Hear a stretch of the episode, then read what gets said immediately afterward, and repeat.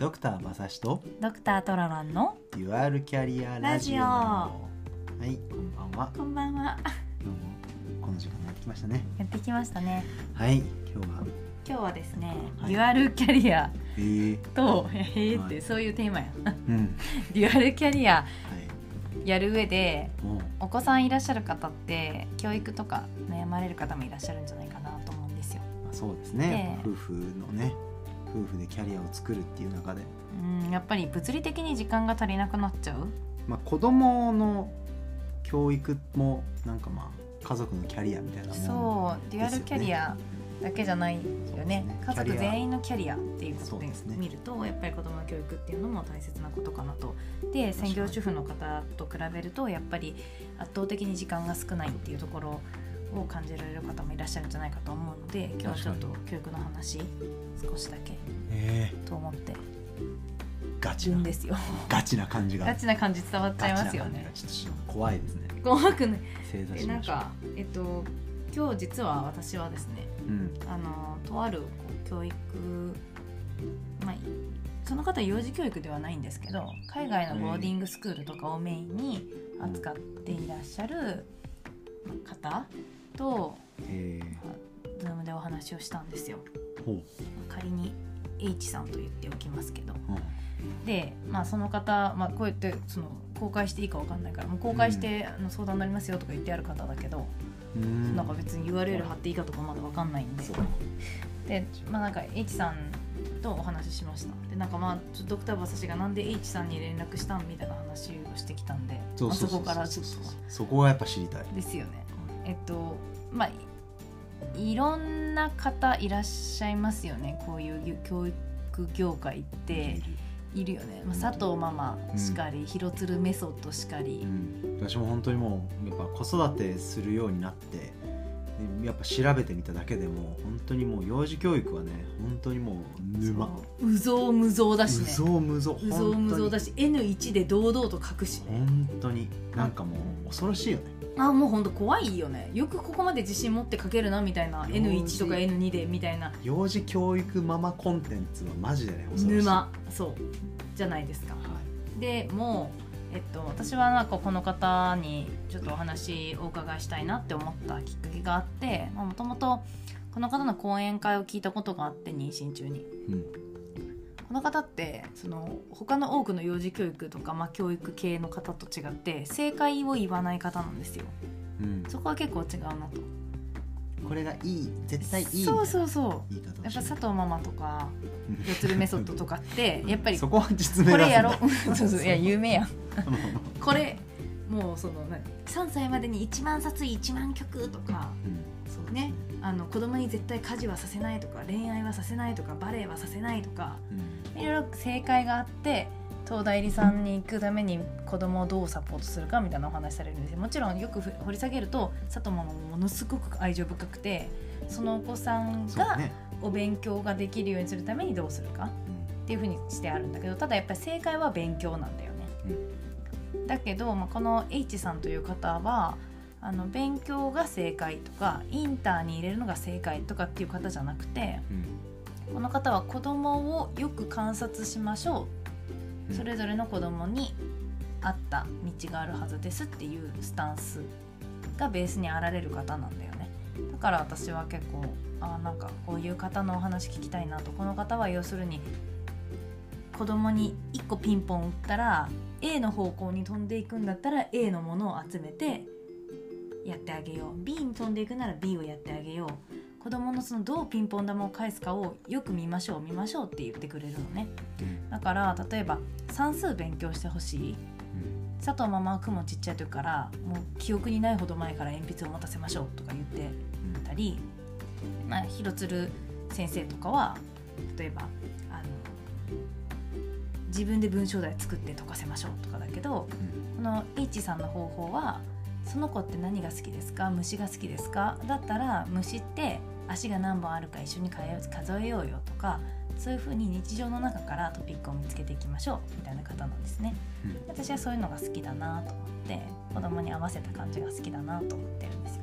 うん。で、まあ、今日結局何を具体的に聞いたかっていうと私が今恐れてることって1物理的に時間がない夫婦であるということ、2僻地に住んでるっていうこと、うん。まあ、この2つがかなり恐怖なのね。う、ん。でその中でできることがないかっていうことと私がいつも思ってるのは10年前から準備をすれば10年後に夢は叶う。っていうのが私がいつも言ってることだから。名言出ましたね、そうです。受験って情報戦だからね。うん。まあなるべく早くに可能な限りの情報を集めておきたいな。って、はまあ、H さんにも聞いたわけです。というとこはい。ろですね。すごい。ででもうまああの私が H さんに聞いた話うん。こちらあのお金を払って教えていただいてるから全部公開とかは難しいうん。んだけど H さんを聞いた話の中で結構大きかったなって思ったのはまあアメリカのボーディングスクールの、まあ、受験の、まあ、柱になるものが何かうん。何を見ているのかということ。出願書類の中身とか、とあとはねデバイスと上手に付き合うための方法だね。その2つはすごく良かったかなと思っていて。へでデバイスとの付き合い方に関しては、うん。もう H さんがとてもたくさんご本読まれている方で H さんのあのおすすめのデバイスとの付き合い方の本とかもご紹介してもらったので、うん。まあそういったのをまた読んでいけたらいいなとは思ってました、まあ、特に思ったのは私たち結構デバイスかなり制限してるじゃない。テレビ置いてないしその子供の前ではまあデジタルデバイス基本使わないようにしてるみたいな。だけどまあ私たちってズブズブマック信者じゃないですか結構。もう本当にア本当に。ップルに手足が生えたまあ本当アップル手足生えたみたいなうん。生き方してますよね、そうですね。アップルウォッチ iPad 一人2台持ちして MacBook1 台ずつあってさらに iMac もあってうん。iPhone もちろんみたいなうん。状態じゃないですか。そうですね。だっけでやっぱりそれって私たちみたいに必ずしも都会へのアクセスが良くない人たちにとってはやっぱりデデジタルデバイスって本当欠かせないから、うん。まあデジタルデバイスが子供に入ってくる前に何をするのかうん。そしてデジタルデバイスが入ってきた後どう付き合うのかっていう2本立てで考えるっていうのが結構 H さんのあのことで学びになりましたね。へだから、まあ、そういう目線でいろいろ仕組み作りをまた頑張っていけたらいいかなと思ってまた新たな学びになりました。ーなるほど。具体的にそのな何をするんですか？その日本だと。あデジタルデバイスが入る前と入る後でどう変えるかってことね。入る前と入る後ってうーんじゃあここでここでせ質問一一問質問です、はいはいはい。子供ってデジタルデバイスが入ると、はい文字が打てなくてもうん。今の子って音声入力で調べちゃったりできるらしいのよ。はいはいはい。だからデジタルデバイスが入る前と入る後で何がどう変わるでしょう。っていうざっくりした質問外れるとは思うけどちょっと。文字を書かなくなる。あーそれもあるかもね。あってもおかしくないけどそれってでも宿題で無理やりさせられたりするよね。うんちょっと前に我々も話していたプライベートで。えー、何？文字を見なくなる。違う。漢字が読めなくなる。あ違う。なあなんだ？わかんない。ー答えは情報を取捨選択してしまう。私たちがさほら新聞の話とかしてたじゃない、新聞がいい辞書とかね、うん。そのセレンディピティが存在しないそうそうそうそうそういう話この前してたじゃない、はいはい。でまさしくそうで子供って自分の少ない経験の中からそれを調べていこうとするから、うん。要するに情報がすごく選択されてしまうしうん。集約されてしまう。そもそも選択肢そんなないのにそう。少ない選択肢の中で選んでしまう。そう。だからまあそうなるデバイスをそれっていいこと？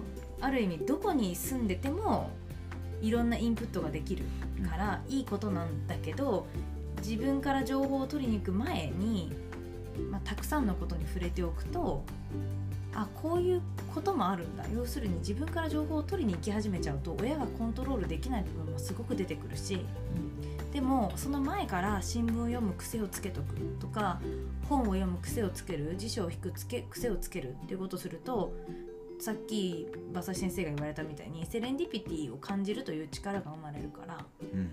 デバイスを与える前にそういった経験を積んでおくっていうことが大事なんじゃないか聞いて。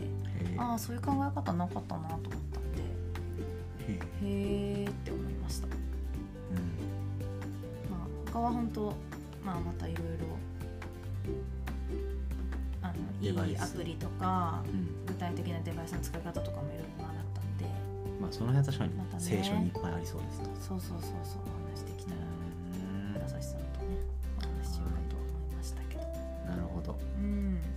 じゃあ今日はそういうデバイスの付き合い方も考え方一つですねっていうところなんですかね。いいえデュアルキャリアと子どもの教育ってきっとこれを聞かれる方はご心配されるでしょうからうん。